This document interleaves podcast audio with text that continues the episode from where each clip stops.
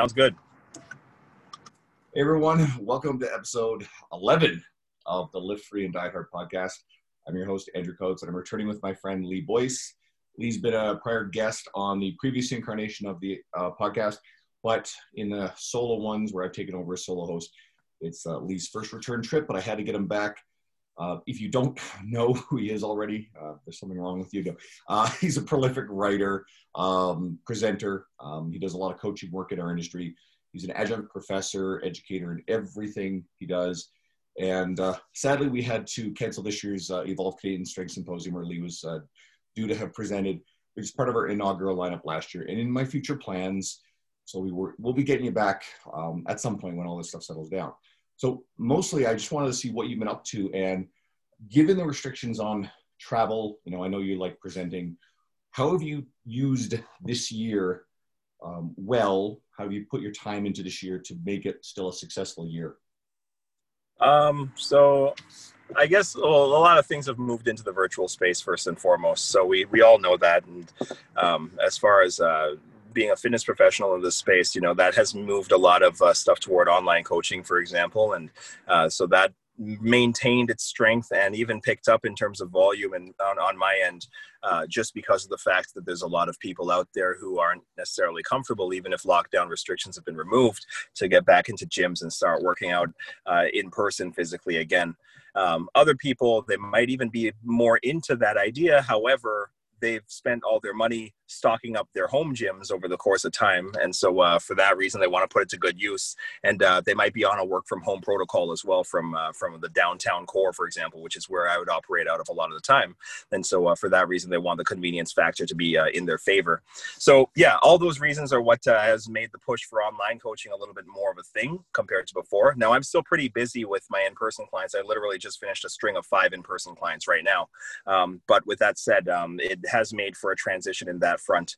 Other than that, lots of writing. I've uh, been keeping up with my articles and uh, all that sort of thing. And um, uh, the virtual delivery for the college of the courses that I'm teaching there, um, that has really been a, a, new challenge for the entire faculty. So that is something that uh, the semester has started as of the beginning of September. So we uh, we were dealing with that, and uh, that's been that's been going okay and uh, yeah, I guess that's really it. There's no speaking that I can do, and uh, I'm not really doing too much. I'm not really into. I'm not to lie. A lot of the uh, giving presentations via Zoom and Skype and all that sort of thing. So I've kind of been turning down offers that have come that way, and uh, that's kind of the way that uh, the way that it's been. I know there's been a bit of that that we had the NSCA provincial clinic that was supposed to go here in person. My buddy Jeff Aker runs that, so I know that they had done a live one and I know Luka Hocevar's got a big event coming up and they're doing it virtually. He wanted to do it in person, but I guess it just wasn't feasible. For me personally, uh, the virtual stuff, there's one inherent flaw, and I've talked about this relentlessly, is like I like the getting in and meeting people and the networking side of things, which is probably difficult, if not impossible, to do in a virtual room versus an in-person experience. So me, I've just accepted this year and probably into next year for a certain chunk. You know i've lost the ability to go and do certain things like the travel that sort of stuff is really off the table. So i just decided i'm going to reallocate my time and energy into other things that will set me up to be as successful as possible when we can get back to you know I, and i hate language like new normal but you know whatever semblance of what things were like before. And i actually think it'll take a little while before you know conferences that really blow up the way that they used to Right. Uh, I agree with that. Uh, you know, right now, at least here in Toronto, there's a cap of how many people can even be in a room together, which is something like, uh, I believe, with our, gym, it was a capacity of 33 bodies in the room altogether. And that sounds like a lot, but in a gym space, that really isn't a lot at all. It's pretty small. Um, so, whereas we were at a a maximum of 50 people allowed in one space at a time. Those restrictions were brought back very recently to, I believe it's 25 indoor and 10, or sorry, 10 indoor and 25 outdoor. That was the rule. Um, so with all that said, could be a while before you know a conference that features a couple of hundred people sitting in the same place to listen to to a, a presenter speak uh, can become a reality and um, yeah that forces people into the zoom space or into the online space or whatnot or it forces much smaller venues um, and uh, regardless of what it is, it's going to be a little bit of a transition for people in order to, uh, you know, be able to network and uh, be able to sort of meet each other and uh, communicate with one another, uh, let alone in person, even virtually. It's uh, it's it's a little bit of an uphill battle, but you know, we just have to wait it out, I guess, and see what happens. And use the time wisely. There's something else too that have to take into consideration for anyone listening is everybody is in a different jurisdiction. So we have two things going on. One is certain cities and areas are more heavily impacted by this than others. I mean, New York probably the worst in terms of the yeah. early surges. Toronto is probably in the middle of like having it a bit worse, uh, certainly than Edmonton. Edmonton probably one of the best places in North America for a major city our cases never really ever got out of hand. You know, and of course the news will, you know, say, oh, blah, there's this more this day. And, you know, there's a certain type of mentality that's just going to freak out about it anyway. Be like, lock everything down. Meanwhile, there's all, all sorts of other consequences from that. And then there's each individual government's approach to it. Our government has been pretty strict and not, you know, like just screwing the economy and not doing anything really drastic or draconian. And we've actually handled it really well. That's also because Edmonton, as far as is not a very densely populated city compared to, say, the downtown part of Toronto or, again, New York. So, you know, there are going to be some people who are going to be more heavily impacted by this, A, just because there simply was more of a spread of this virus everywhere. And two, you know, like look at our friends who are gym owners in California right now. They've all been shut back down again, right? And, you know, there's a lot of data supporting the fact that gyms have been overwhelmingly safe. So, the, one thing is the virus, but another thing is how the governments are responding to it. So, uh, you know everybody's in a different situation despite the insinuation that we're all in the same boat. Yeah there's um, a number of people that i can think of right now who are in sort of the jeopardy of maybe shutting down their gyms or have already done so. Um, there are some very very prominent like uh, fitness boot camp instructors and people like in that sort of uh, section where it was 100% of what they did was the physical um, you know group scenario kind of fitness. And so um, because of the fact that their doors were shut at first and then on top of it when the doors were reopened there wasn't too much interest in returning because people were afraid to or because of the other things i said about earlier you know work from home and they're not around anymore and so on and so forth. Well guess what? They're forced to just uh, close up and and call it a day. And uh, whether they leave the industry altogether or try to take on some kind of a different work uh, under the same umbrella umbrella, that's uh, what they're stuck with doing. And it's very stressful and difficult for those people. And I feel for people who own gyms and, um, you know, it's not something that's uh, inexpensive in this city in any way, shape, or form. And uh, if you were defer- deferring a lease payments for six months or for four months or five months or however long lockdown was in in uh, your situation, it means that you have a pretty massive bill to have to pay back after the fact. So it's uh, it's a tough situation for small business owners and gym owners. I have uh, colleagues and friends who have been lobbying to try to get a little bit more support in that uh, in that realm from the government uh, in order to sort of make things a possibility to stay open and stay running. Um, unprecedented times, and so because of that, yeah, people are trying to you know scrounge as much as they can and do whatever they can to make this still work. But it is definitely very, very, uh, very challenging for them to do so I, I feel terrible for all those people. There's certain kinds of things like, you know, imagine owning a small spin studio that ran on, you know, you know, running on fairly low margins. You're screwed because if there's one type of environment that is probably going to be really hard to manage, you're going to have to put up all kinds of barriers, is a small room with a large number of people packed in who are breathing hard, right? One-on-one distance training in gyms you know that stuff is really super straightforward. And my clientele again edmonton being really really tame comparatively to a lot of north america my people have overwhelmingly felt very very safe to return. I've been as busy as i've ever been. Uh, you know i still do a little bit of virtual you know one of my guys he would like to be back but his sister who he lives with is so you know like I, I don't want to use the word paranoid because it sounds you know negative but she's so worried about anything that he's not even allowed to go to the gym. So he actually bought a squat rack setup and I just train him over video uh, once a week. So he's pretty happy, all things considered that's good. Um, I don't have too many people who I've done straight virtual coaching with, but what I have had is a lot of my clients uh, at the time anyway transitioned into um, what I'll call online coaching, where they'll take care of programming that I provide for them and whatnot. Same as what I always offer, um, where, where, the online stuff is concerned. And so then they will they'll have their gym that's stocked with certain things, or they might get certain things. And sure, their gym might be a little bit more poorly equipped compared to a, a full scale gym that we work out out of, but at least it's something to tide them over until uh, until lockdown ends. And uh, again, the the vast majority of them have already returned, and uh, there's I'm only waiting on a couple other people who are uh, who are going to get back to it uh, in person. But um, you know, it's the reality of the situation, and everybody's not going to be as comfortable as everybody else with uh, um, what's going on, and you know whether or not they're neurotic about it or whether or not they're you know just mildly sort of what's the word concerned about it.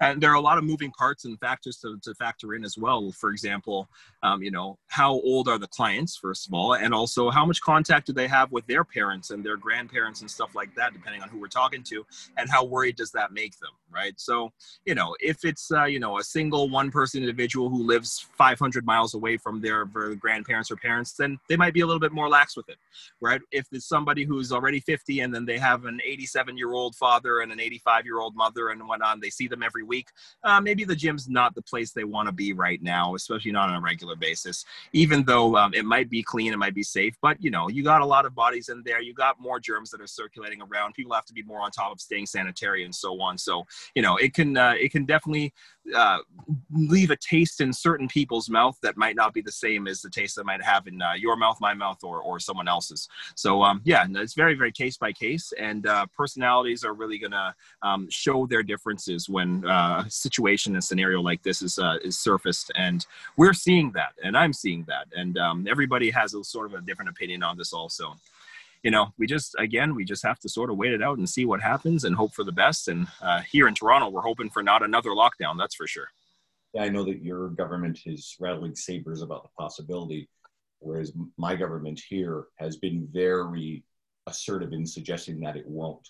So, and that that's that's tough for business owners in a situation where there is the threat of another lockdown, especially if it's a, a business that you feel like you can operate safely. So, complicated stuff for sure. And going back to your comments about you know each individual and their situation it's really important that we respect where they are how they feel about it and their concerns because yeah i've got one older uh, client I, I hadn't trained recently but she's got an elderly mother that lives with her and she's quite adamant that she's never stepping foot in a gym ever again now personally i think that's a touch of an overreaction but i understand it completely and i respect that so that's an individual that you know i'm positive and supportive with.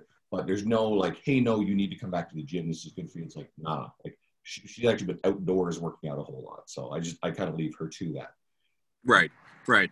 Yeah, you know, I got a couple clients as well who are saying like that kind of thing. And, you know, just like I don't feel proper doing this yet. I don't want to come back into the gym just yet. And, you know, maybe they're going to start in the new year. Like maybe it is what it is. And, you know, and it's just you, the reaction has to be okay, take your time whenever you're ready. And I'll be here for you when you come back, you know, because at the end of the day, um, these hiatuses are still supreme examples and displays of loyalty on the client's behalf as well, because they do prepare to come back at some point and they could easily say, I'm not coming back and I'll just figure out my own thing and thanks for your time and whatever, whatever. But you know, knowing that they're actually telling you the plan that's being put in place, that should be sort of heartwarming for you that uh, your retention is that good that they have the intent of coming back and returning to, to you know, hire your services or contract or retain your, your services again.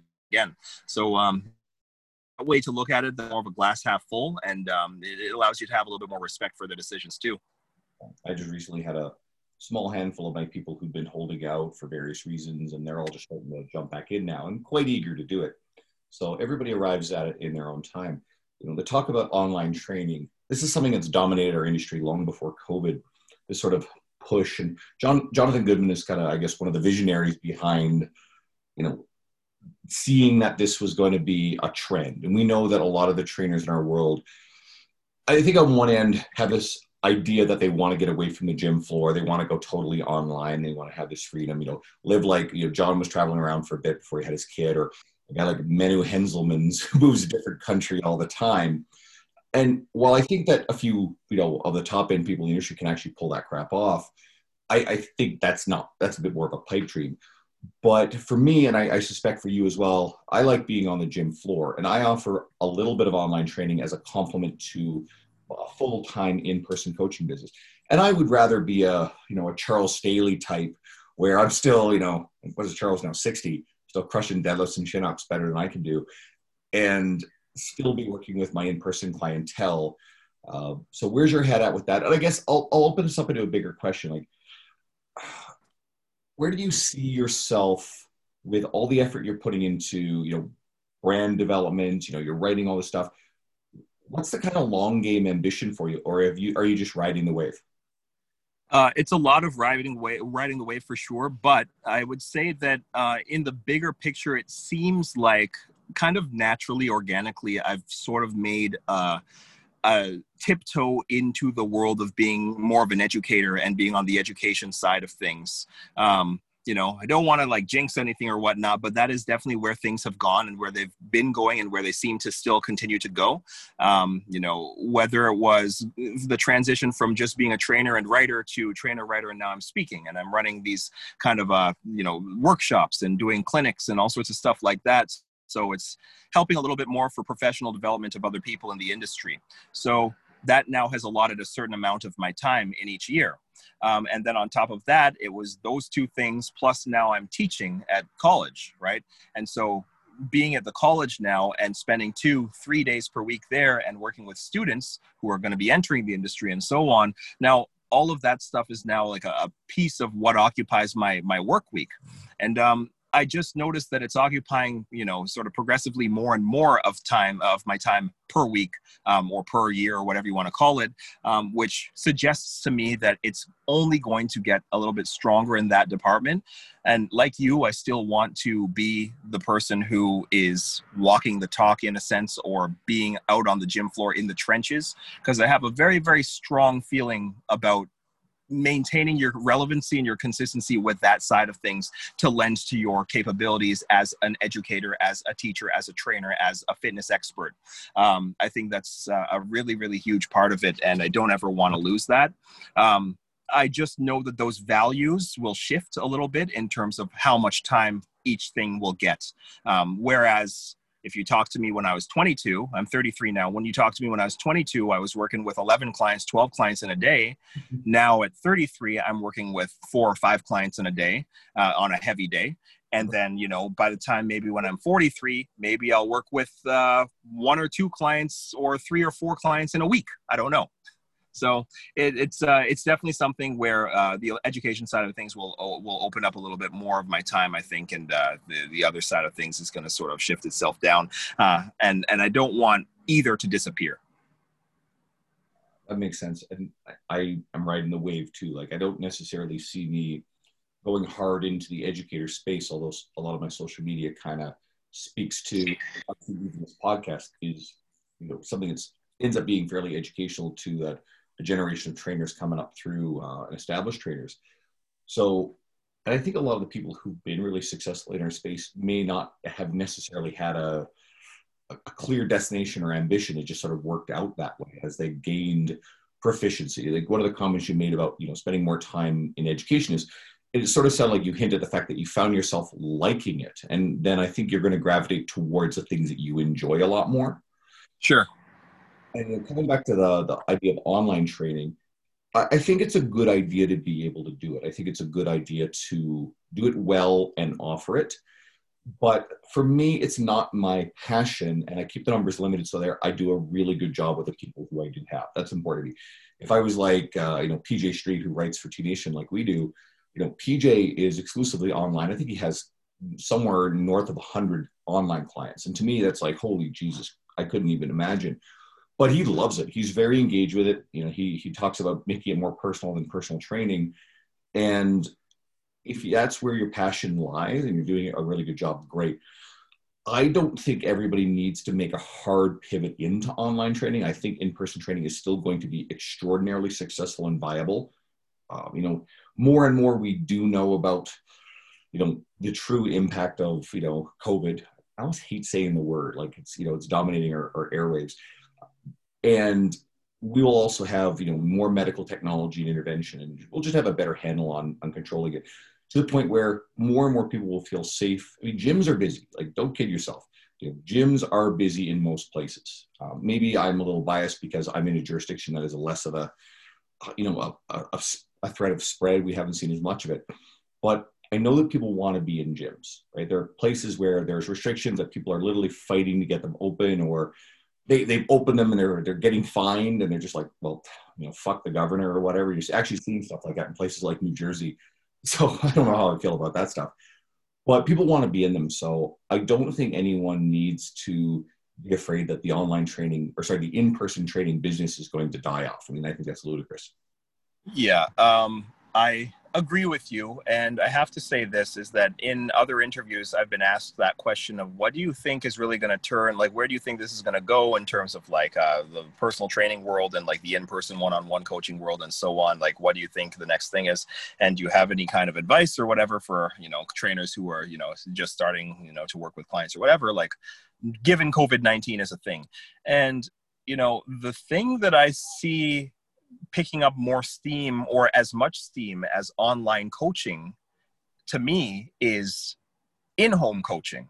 Hmm. and and you see like that means that yeah you're personal training somebody you're not in a gym but you're still physically there with them. It's a one-on-one setting so there's not much risk especially if you're both testing negative for covid-19 and at the same time you're using the equipment that's available to the person that they might have stocked up during their quarantine time.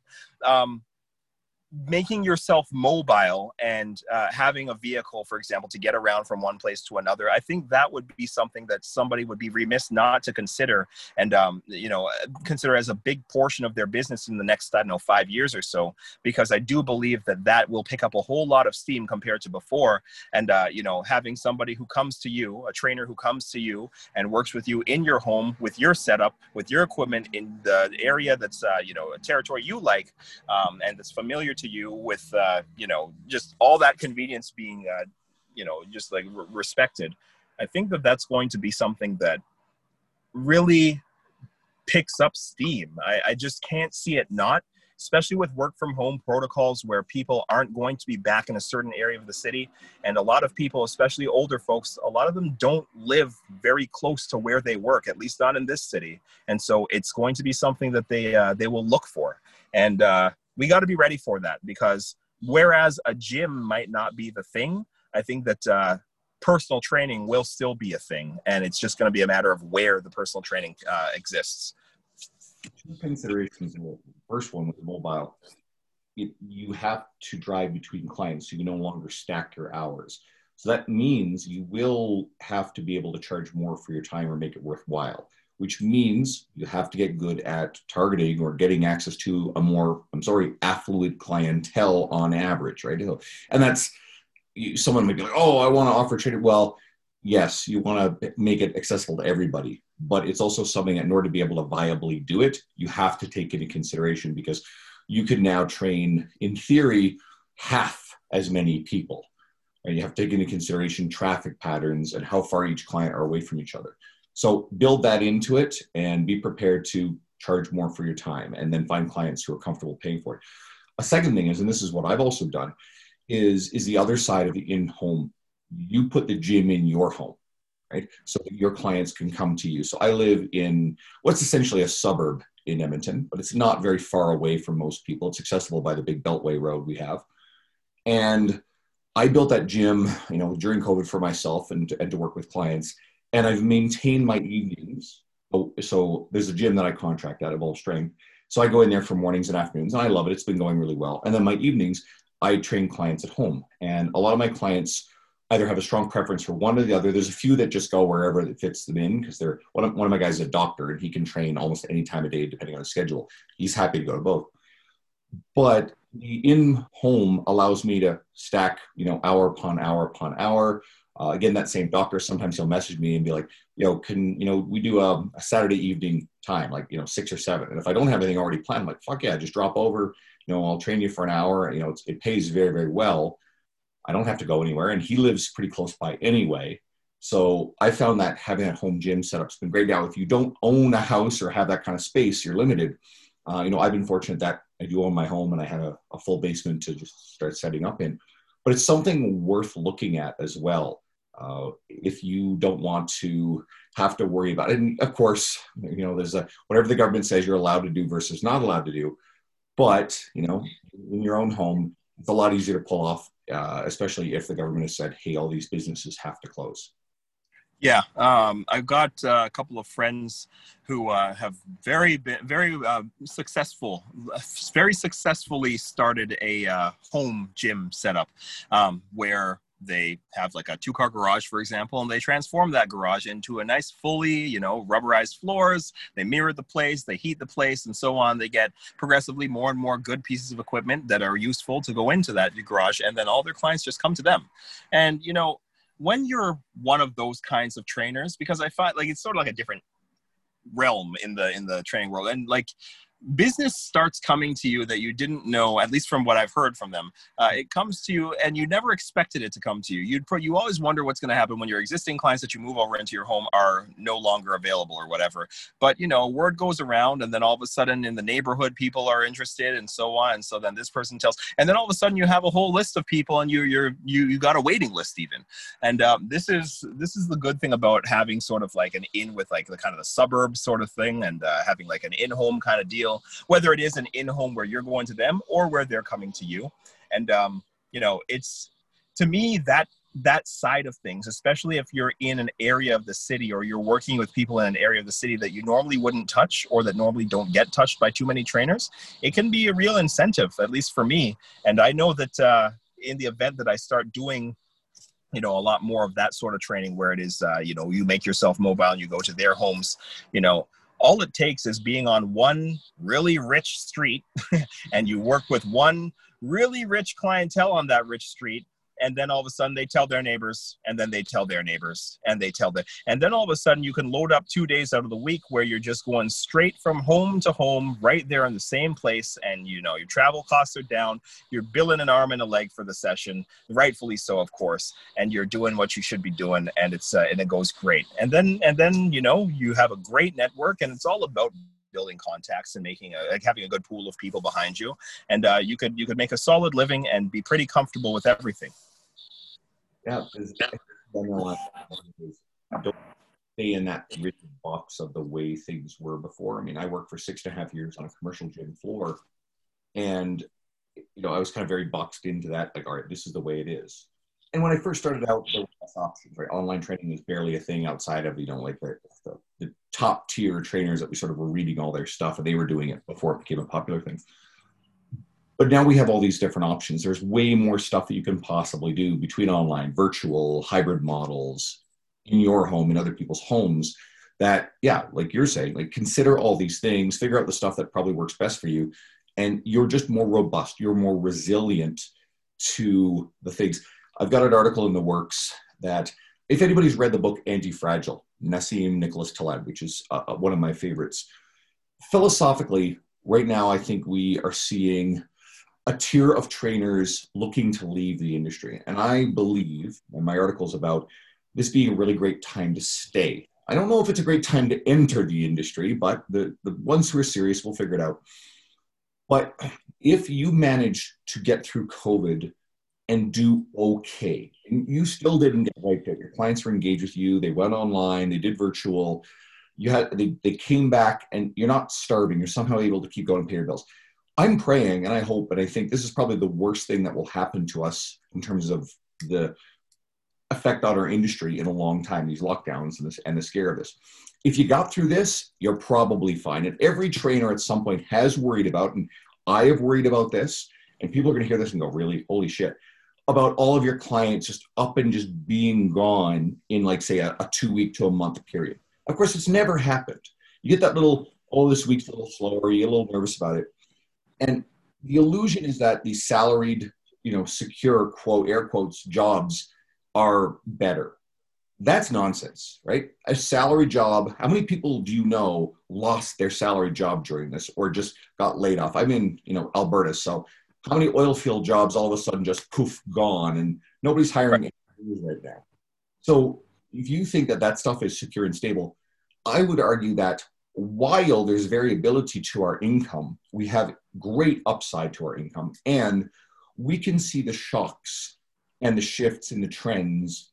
And this is the whole point within the book Anti-Fragile that we can detect that stuff early and we can change our behavior. We can change our tactics. We can do all those different offerings that we just talked about. We can put more effort into asking for referrals.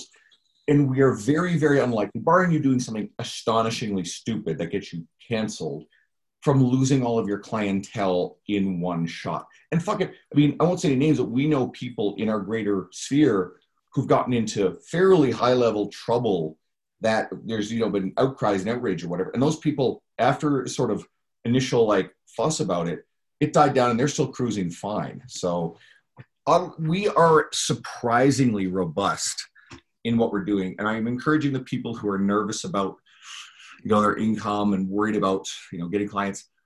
I think staying here is probably the best thing you could possibly do versus trying to go out and become a paramedic or you know something else. Now if you just don't have the stomach for the relentless effort to build your business brand and that kind of work or the schedule then sure i understand it. But i do not think that for income security it's a good reason to leave. Yeah um, so a lot a lot that you just said there. And part of it that i have to agree with if for sure is the fact that um, you know it's going to expose and this is what i'll add is that it's going to definitely expose who's got the most passion for the industry as well. Um, you know i don't personally see there are a lot of things that you and i could go and do but i just don't see any possibility it's not even a thought that I would leave this industry to try to do something else instead. Um, you know, I do think that there's a lot of uh, business to be gained for staying around first and foremost. But second of all, you know, like I'm the type of person who's going to keep on trying something until it really proves itself that it's like I'm on rock bottom here before I'm out. And uh, that's just my my method of operation and how I how I do things. And um, you know i guess that's sort of what speaks to like where where i'm at in the industry as well and what i've been doing and how how much success i've attained so far. Um, that's what i attribute it to is the stick to itiveness that you know being persistent and staying on top of what you do. And uh, like i'm just like yeah you diversify your approach of course. You go mobile you go virtual you start doing more blogging and you start creating uh, curating content and so on. All those kinds of things can go a long way um, but on top of it, you see how you can just do more in person training sessions in a different way. And maybe there are opportunities that you've always been too busy to even look for because of the fact that you've been stuck in one groove doing what you do uh, and doing it well. But this could be the wake up call that a lot of uh, trainers need to uh, get diverse and and and explore other avenues within the industry and uh, under the umbrella of fitness and personal training.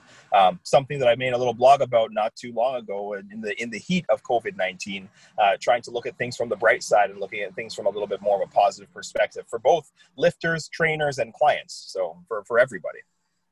I think there's something else embedded within where you and I are in the industry. And, and I don't think that we're on the same level. You've been doing this, despite the fact you're quite a bit younger than me, you've been doing this longer. I've been playing catch up on some stuff. But both in the space of writing, creating, and I know that with our followings, we end up putting a lot of stuff out there geared towards other coaches and trainers. Now, there's an important piece of wisdom. It's like know the audience you're speaking to. Like we work with clients, and you and I both put out a lot of information that's directed to the end user. We're also speaking to a lot of the other coaches. Now, while actually sometimes other coaches do come and work with me, I'm not trying to market to other coaches anything other than listen to my podcast, go read, read our, our articles on T Nation, that sort of stuff. Hey, come to my conference once a year. Yeah. But those are not big parts of my business. My, my income is based around my in person coaching and a little bit of online but I believe there is a lot of value in being the best way I could say is an industry authority.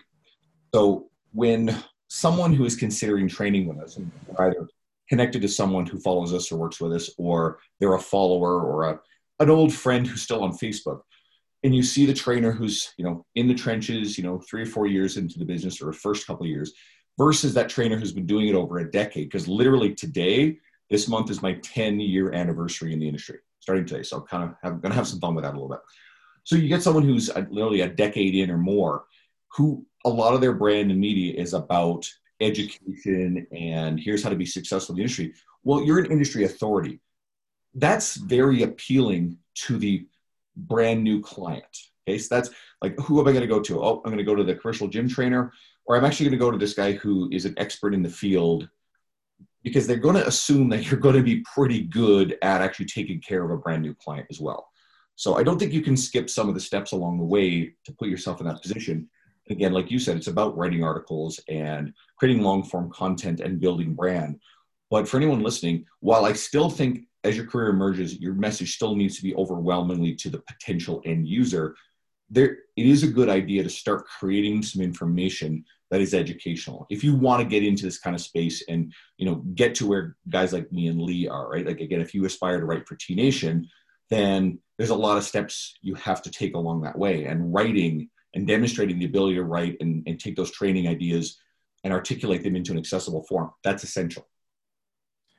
It's something that uh, has really changed in its landscape over the last decade. Um, I've been writing since I was 20. My first article came out when I was 22. And at 33, the amount of, let's say, uh, people who have entered that space, because of how much more um, digital information is being consumed compared to the way that it was in 2009, um, it's it's just more rampant. It's more prevalent, and it's it's also something that more people have gotten into, even if they're, you know, regardless of what their capabilities or their or background or their education or their skill level at actually doing the thing have been and um, you know that should be something that encourages a lot of people to get into it because there are far fewer kind of like um, what's the word I'm looking for?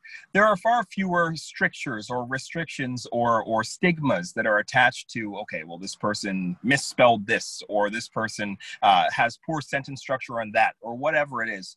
Um, you know, social media is a great great culprit for all of that in that now everybody has a platform to put out their opinions to say what they want to say and to say what they think whether it's in video format whether it's in written format or whatever they make their posts. So now everybody has a platform to write on. It's a question of what you decide to write about and so, um, you know, using that social media to your advantage and putting out good quality content or talking about what you believe in or putting a, a demonstration out there video wise that shows that you are walking the talk and that you're out here in the trenches doing what you do um, it's going to go a long way in terms of uh, creating that evergreen content that people are going to consume and uh, give you more respect and uh, give you more respect for and add a level of credibility to your stuff.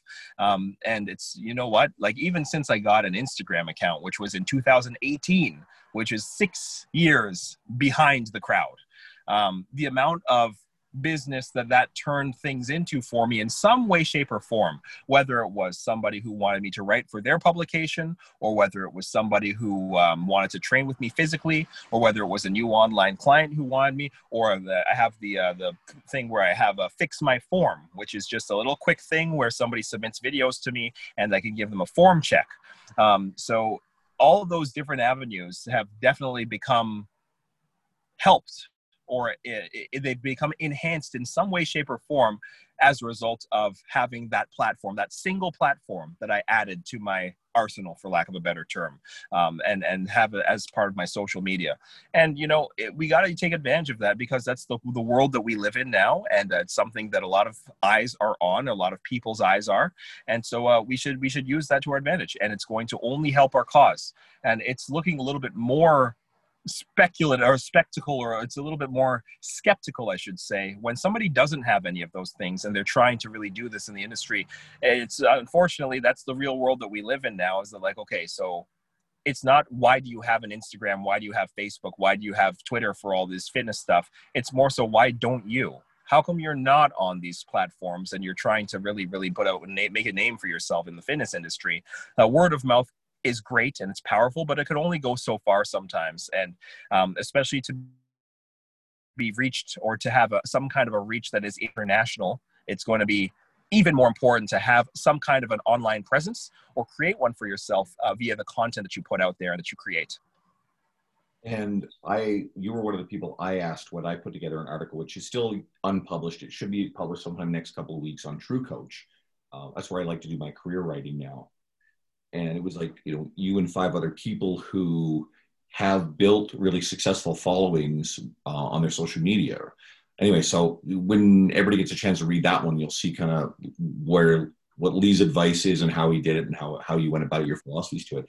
And this, i agree with you. This is something that i realized earlier this year late last year. Like okay you know i'm doing all these other things. You know there's a podcast there's writing for you know big publications and then there's my my coaching but in the grander scheme of things as silly as the metric of who has more instagram followers should be this is how people think so i thought okay i, I need to get on instagram on a regular basis be consistently creative and work to reach more people. And I've had a massive amount of growth from where I started to where I am now.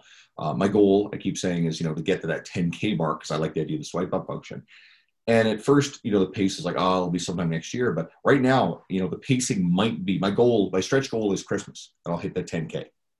And it's been a fun thing, and I realized like it's actually really easy and fun to create all this stuff for social media. It's a really great exercise in editing and finding the right wording on things and what's engaging. So that's a, a, skill that well you need in any form of communication, whether it's long form, talking to clients, selling to clients, getting to them to buy into what you know they need to do to change their lives, and interactions and networking within the industry. So I, I think it's a good exercise if you have the bandwidth to do it. And the ideas can come from your everyday.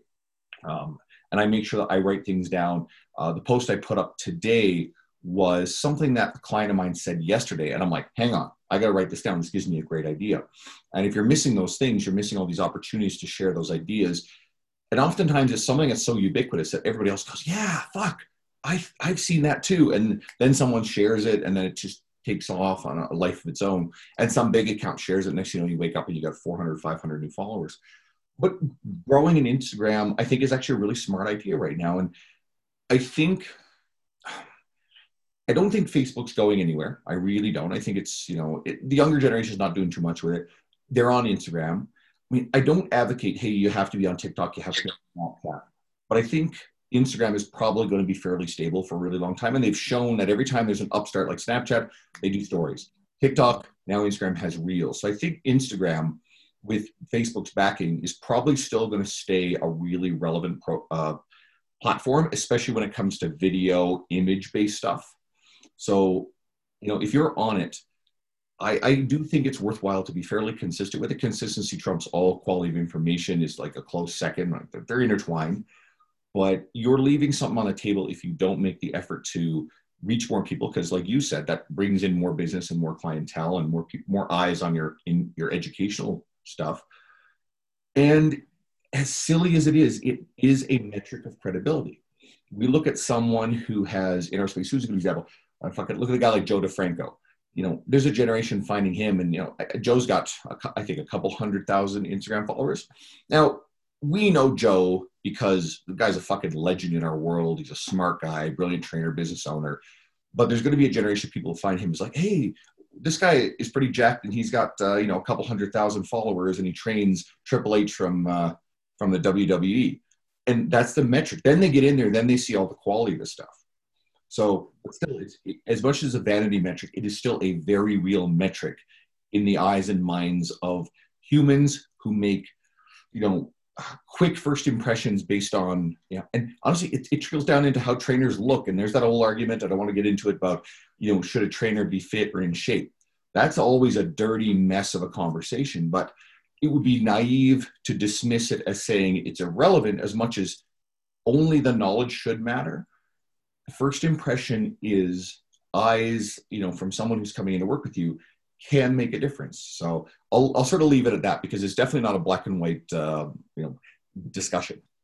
It's not a black and white discussion. And to your earlier points as well, I think that um, with social media, the one thing that I think is really good about it is that you could kind of tailor your your as of the the type of content you decide to put out if you want more of the the demographic to be sort of geared towards you know whatever how strong you are and how awesome you are at training or about your academic advice or people who are struggling with rehab issues and they have certain questions with regards to that uh, postnatal pregnancy uh, stuff uh, people who are you know dealing with like insecurity issues and body image issues or had uh, recovered from some kind of disorder you know all you can create a little bit of a vein with your content based on what content you put up there. Um, and you know it might even sort of be a little bit stronger of a way for you to pull that kind of crowd in compared to if you were just only trying to do it in person. So i think that being able to tailor things in that regard and sort of have a, a, a focused but organic at the same time growth uh, of the right kind of followers or the right kind of following is going to be is a, a huge benefit of using social media, Instagram in specific, especially. Um, and uh, you know, when you have articles and you have things that you're putting out there, and you have blogs that you're making, and you have content that's all sort of following the same kind of rhetoric the entire time, um, and and just under the same kind of umbrella of what narrative you try to adopt to, it's going to um, it's going to really keep that consistency up and people are going to know what to expect and people who share it with other people are going to probably share it with other people who are in the same boat and then uh, you know and then you got a great uh, you got a great thing going on. And so um, with me personally like i like to talk about i have my tall guy tuesdays. I make sure that i do it every single tuesday no matter what. Um, and so i have something for lifters who are sort of uh, built and shaped like me. Longer limbs taller tor- uh, taller body total total body height and so on. And so there's something that sort of addresses that and a heavier build, a heavier, a heavier uh, scale weight. So those kinds of things, I think uh, they, they can provide that extra value and they can make um, you know, I'll call it a cult following for lack of a better term, uh, where there's a niche market that they really, really like certain things that you put out just for them.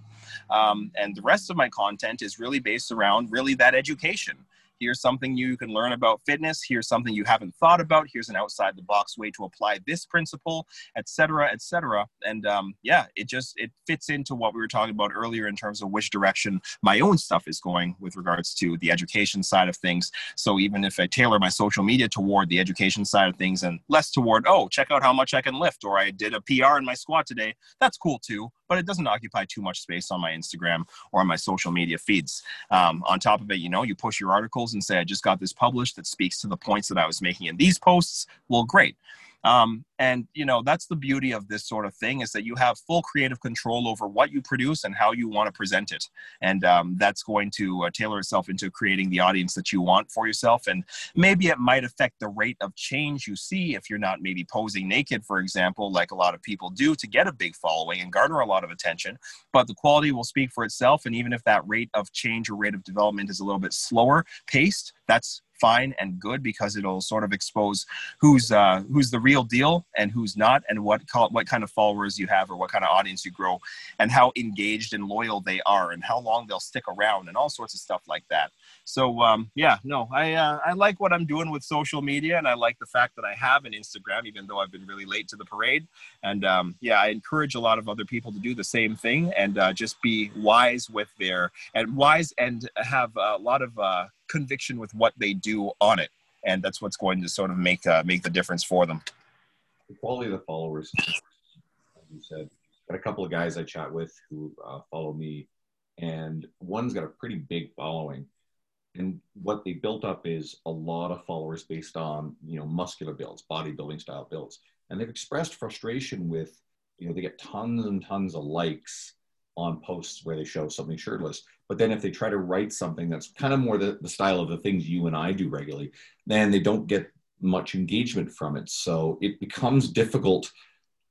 You know you get caught up in the dopamine hits of you know and we shouldn't but we do about how well a post does and then you notice that, well, they're trying to do the thing that they actually really care about because they want to educate and share information, not getting much resonance with that type of post.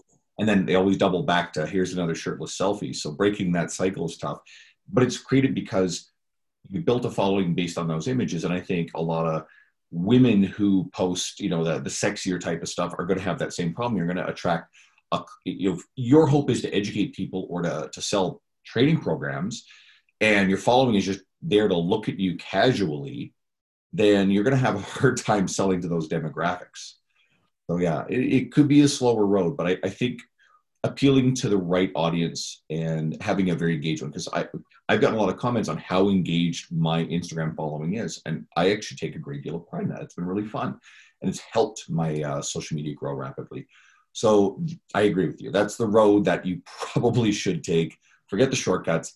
And I'm going to say this, and there's a lot of really credible people in our industry who organically built their following. But just because you see someone with a larger following and you've been struggling, you know, with maybe two or three thousand, that's where I started out for a while. You know, some of those bigger followings are purchased. They were seeded by buying followers. It's a common tactic. I personally haven't done it. I will never do it. And I'm actually proud of the fact that I was able to build. And once I reach the 10K mark and beyond, it's going to feel really good that, hey, I didn't fuck around with that shit. And there's a bot in my DMs every day trying to sell me this crap, right? That's just that's the industry. But no, I won't take the shortcut. And if you've done, if you're listening, you did it, then like, okay, there's no shame in that. But I'd say going forward, you know, get on the right road, create the consistent, good quality information, and you know, build organically. I've seen like it's so obvious, painfully obvious when somebody goes and purchases following or just gets some kind of fabricated superfluous superfluous number that shows how many people are following them. And I can think of specific people from my city who are doing that, and uh, all of a sudden, you know, they had 1,100 followers last week, and then all of a sudden they have 15,000 or they had 11,000 and all of a sudden they have 55,000 and it's like that's not how this works it doesn't happen like that unless you were literally on like uh, Oprah or something yesterday. It does not how it works, right? And um, you know, I know better than any other person how like the the rate of change that you usually see, or what getting something popular out there and how when that gets shared around what kind of wave it usually sends in terms of how many new uh, follows you'll get on an instagram or on a, on a twitter or whatever it is you know? I'm, I'm a guy who's been published all left right and center and i've had really wildfire articles and i've had articles that have gone nowhere. I've had videos that get shared all over the place on big places and i have videos that go nowhere. And so i know what kind of a wave a really successful hit will get um, with all of that said, when you triple your audience, unless your audience was like 30 people at first, when you triple your audience in a day or over the course of one weekend, usually it crack, crack, cracks up to being that uh, you purchased that that that audience. Um, with that said, the easy way to tell as well and peel back the layers is when you just look at okay, this thing has this person has seven hundred thousand followers, but then they have seven hundred and fifty thousand likes on a page or whatever, or or they have uh, fifteen hundred likes on one one post that they've made, and then you see that there's only one comment, or you see that there's two comments. Well, that doesn't make any sense. It doesn't match up. There's no congruency there whatsoever. Um, and that alone tells me that it's like okay this is a fake audience that's not uh, or their engagement is absolutely horrendous but i don't think it's that. Um, so i don't know. To me it just it doesn't look good and it's not something that i can ever do. And and i just don't encourage anybody to do it if they're thinking about it just because it only takes one slightly closer look for a person who's on your page to see that this is fabricated and this isn't real. Um, and there's no shame in having a smaller number in your audience either, uh, and keeping that true because you know you're building that organically, and you know more and more eyes are going to be on your stuff if you do things the right way. And I remember before I started, uh, and I only had Facebook at the time, but before I started uh, really wanting to take like the content curation and so on seriously, and I started writing for T Nation, and I started writing for a, a, Muscle Mag, which was a thing back at the time. Um, I remember I had around maybe 800 or so Facebook friends, and I said, okay, well, now it's time to start the experiment. And so I removed so many i got down to 260 that's what the number was when i started everything up and, you know i've reached the capacity now in terms of that 5000 limit or whatever but it took time when i released my first blog article in 2011 it was like uh, I put out the content and it was like, you know, three likes, five likes, you know, if I hit double digits, I was very, very happy with myself. And so, like to think about things getting hundreds of likes now and so on, uh, it's it's a great feeling to see, especially based on what type of content I would be putting out there and trying to get people to be interested in. My content be instantly popular, not only in terms of the opinions that are out there, but more so in terms of just what general content I decide. I write editorial pieces on my blog. I don't write about training content on my blog. I use it for different stuff. I talk about what I see in the industry. I talk about all kinds of things like that. I talk about um, the sociocultural aspects of fitness. This is boring material for most people who are out there. They want to read about fitness. And so, um, for that reason, the fact that things like that are getting shared around and the, my perspectives or my outside of the box kind of takes on things and my counterintuitive uh, posts that i make and articles that i that i share on my blog are getting that kind of attention is something that you take a lot of pride in because of the fact that it took time for you to build that attention for it. And uh, it just means that you spend the years that are necessary in order to make that grow. And uh, I think that anybody who's in that position right now, in terms of like they're getting started with that, they have the perfect, they have the perfect platform to do it now. And they have the perfect kind of, uh, they're in the perfect world to be able to do that because the consumption of this kind of content and the amount of stuff that can more easily spread on social media now compared to back in 2010, 11, those kind of years, um, it's it's much stronger now. And so um, you just have a, many more avenues and many more opportunities for your content to really be seen. And um, so it might not be as hard, and that's a great thing. So um, yeah, I, I really think that uh, all those things really matter, and you know it all starts with just making sure you create content that's good and consistent and you sort of carve your own niche and you don't succumb to buying followers or using different things that will impress who? Who are you trying to impress anyway you know? Uh, somebody who wants to follow you as well you want to you want a good quality following instead and that's the way to go. Yeah there's a lot of value in great quality following and i really love like i try to in some way shape or form uh, you know in every episode now say to people shoot me if you are following me and you know you have any thoughts on this i'd love to hear from you. I'd love a message because i want to connect with more of you guys. Like seriously like i'm not i always make the time to respond to anyone who reaches out to me. So thanks for that.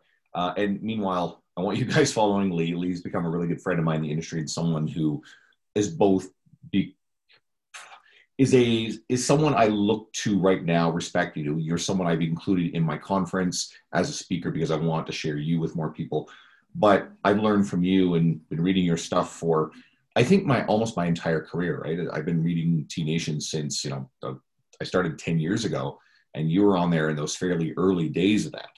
So it's really cool right now to be able to connect here with you and, and the other people I've had on the podcast. And this also goes to anyone who's still trying to build and grow. I mean, I don't recommend everybody go and do a podcast just for the sake of doing it, but if you're interested, passionate and serious, the people who follow you who aren't my engaged following or Lee's engaged following, they might be interested in what you have to say, and that following can grow. And it also will give you avenues to connect with the industry.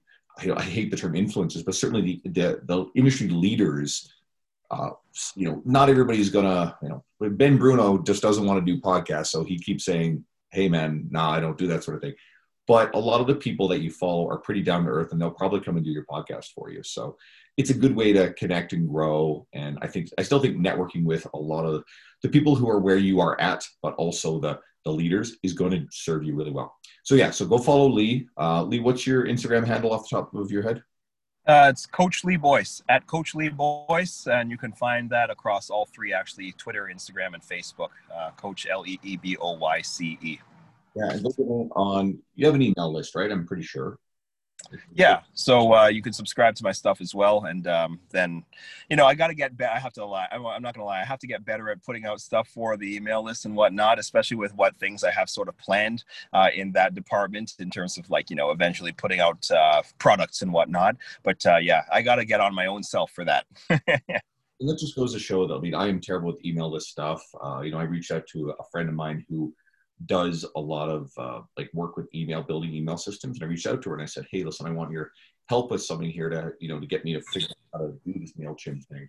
So we are not flawless. We don't do it all well. You know, there's a lot of stuff to actually try to do. So we we still are, are learning as we go. So yeah guys go and engage with everything lee's doing. Uh, if you're not already following me andrew coates fitness on instagram i definitely want to interact with you there. Shoot me a message. And I've been getting some messages about people who've been reviewing the podcast, and I appreciate that. So, you know, five star review is better than one star, but go and review it. It doesn't take very long. It means a lot. And you know, thanks everybody for tuning in today. Uh, Lee, always great to talk to you. And uh, we will see you guys all again next week. I don't know my guest yet for next week, but I'll have something great for you.